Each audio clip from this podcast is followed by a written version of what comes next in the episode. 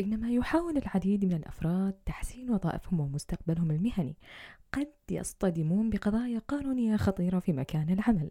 في هذه الحلقة سنناقش بعض القضايا القانونية الشائعة في مكان العمل مثل التمييز وإنهاء العمل الخاطئ. وسنتحدث عن كيفية حماية حقوق الموظفين وتوفير بيئة عمل آمنة وشاملة.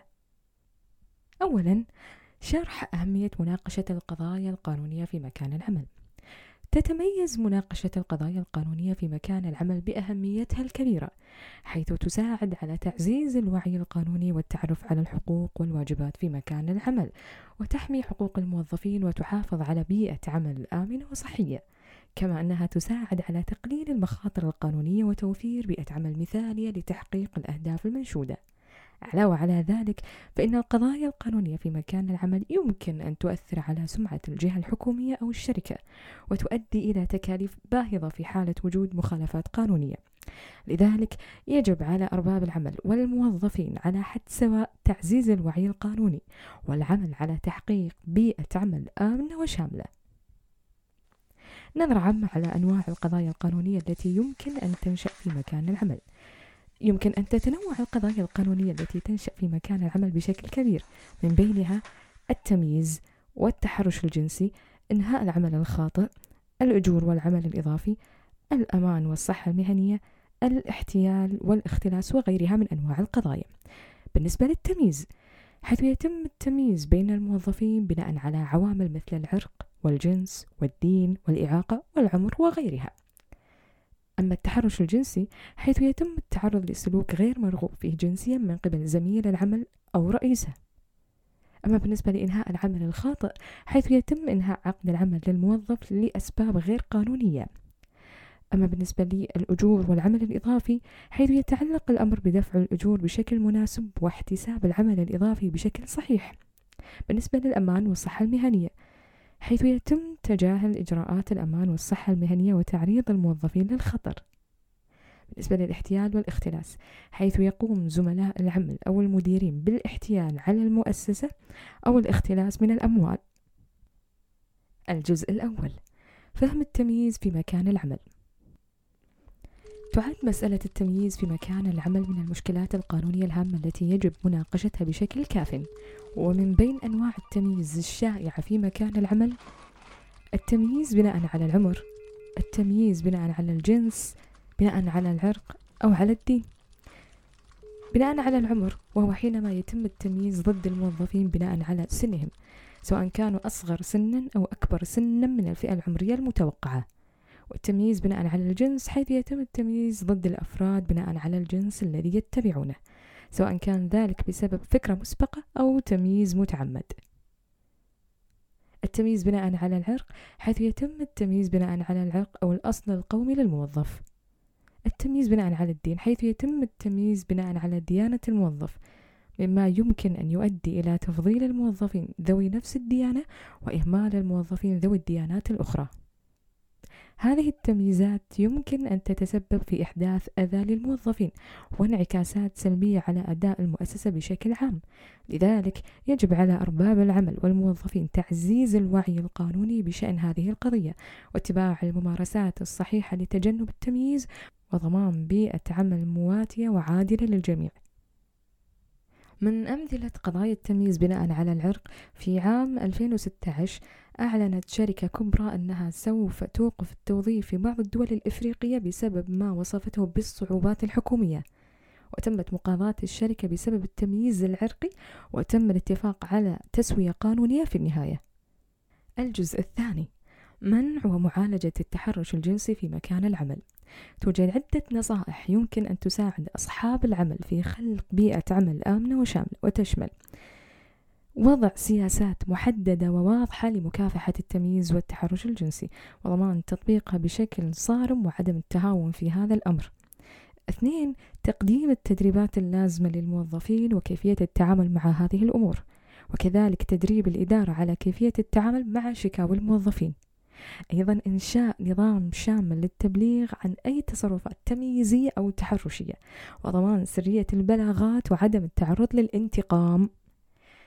أيضا تشجيع الثقافة الشاملة والمساوية داخل المنشأة والتأكد من وجود تمثيل لجميع فئات المجتمع في مختلف المناصب والأقسام.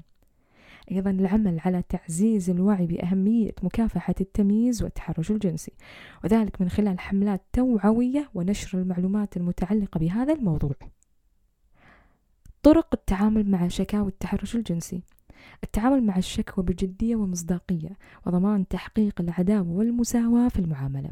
أيضا توفير دعم نفسي وعاطفي للشخص المتضرر وتأكيد عدم وجود أي عواقب سلبية على وضعه الوظيفي. وإجراءات التحقيق اللازمة للتحقيق من صحة الشكوى والعمل على وضع خطة للتعامل معها ومنع حدوثها مرة أخرى في المستقبل. ومن المفترض تطبيق الإجراءات القانونية اللازمة للمحافظة على سلامة الموظف. الجزء الثالث إنهاء العمل والانتقام. إنهاء العمل والانتقام في مكان العمل يشير إلى عمليات الفصل غير العادلة والانتقامية من قبل أصحاب العمل ضد الموظفين. يمكن أن يكون الإنهاء غير عادل للعقد الذي يربط الموظف بصاحب العمل لأسباب تتعلق بالعرق أو الجنس أو الدين أو العمر أو الإعاقة أو الخلفية الجنائية أو النشاطات النقابية. يمكن أن يؤدي هذا الإنهاء غير العادل إلى مشاكل مالية وعاطفية للموظف وأسرته. يمكن أن يؤدي الانتقام في مكان العمل إلى تأثيرات سلبية على الموظفين والشركة والمؤسسة. يشمل ذلك التحيز ضد الموظف فيما يتعلق بالمسؤوليات أو الفرص التعليمية أو الأجر أو الترقيات وكذلك التنمر والمضايقة اللفظية أو الجسدية. الجزء الرابع الحلول القانونية للموظفين. يمكن للموظفين الإبلاغ عن التمييز والتحرش الجنسي وإنهاء العمل الخاطئ عن طريق مختلف الوسائل. يجب أن يكون لدى الموظفين دليل بوضع كيفية التبليغ عن هذه الأمور في مكان العمل.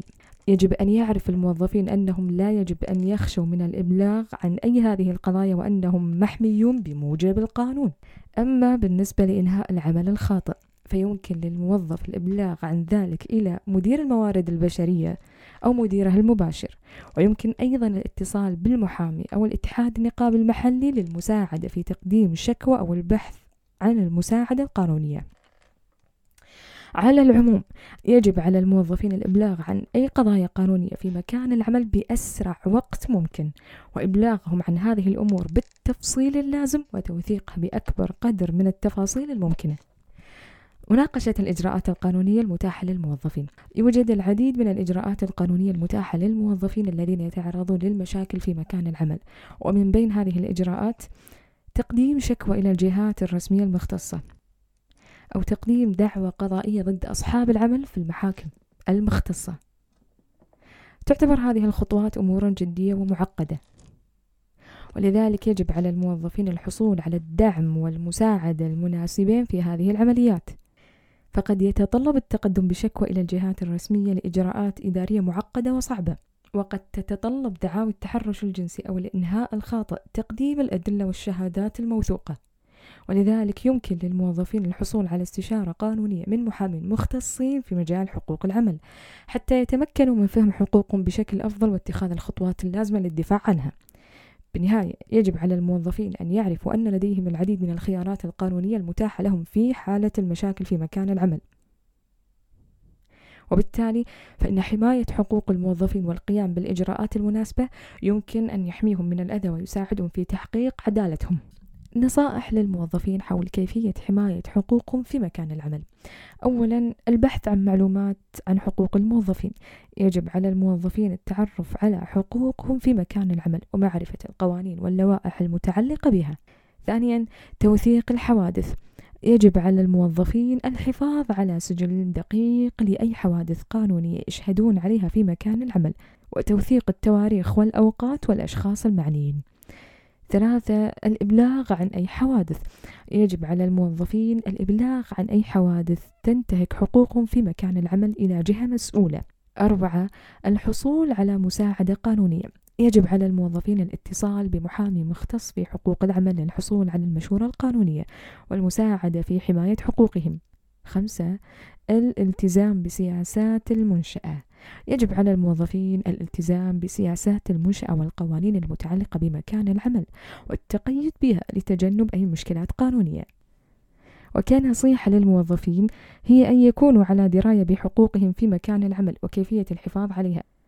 في الختام يجب على أصحاب العمل والموظفين على حد سواء التفكير بجدية في أهمية حماية حقوق الموظفين في مكان العمل فالقوانين واللوائح موجودة لحماية الموظفين ويجب على الجميع احترامها وتطبيقها بكل جدية وعندما يحدث انتهاك لهذه الحقوق يجب على الموظفين البلاغ عنها والتحرك للحصول على الدعم اللازم للتعامل مع الموقف بشكل فعال. فحماية حقوق الموظفين في مكان العمل ليست فقط أمرا مهما وإنما هو أيضا ضروري لتحقيق بيئة عمل صحية ومزدهرة للجميع. وفي النهاية نحن نؤمن بأن حماية حقوق الموظفين في مكان العمل أمر بالغ الأهمية ويجب على جميع الأطراف في مكان العمل العمل بجد لتعزيز بيئة عمل آمنة وعادلة لجميع الموظفين. شكرا لاستماعكم. كانت معكم غنيمة.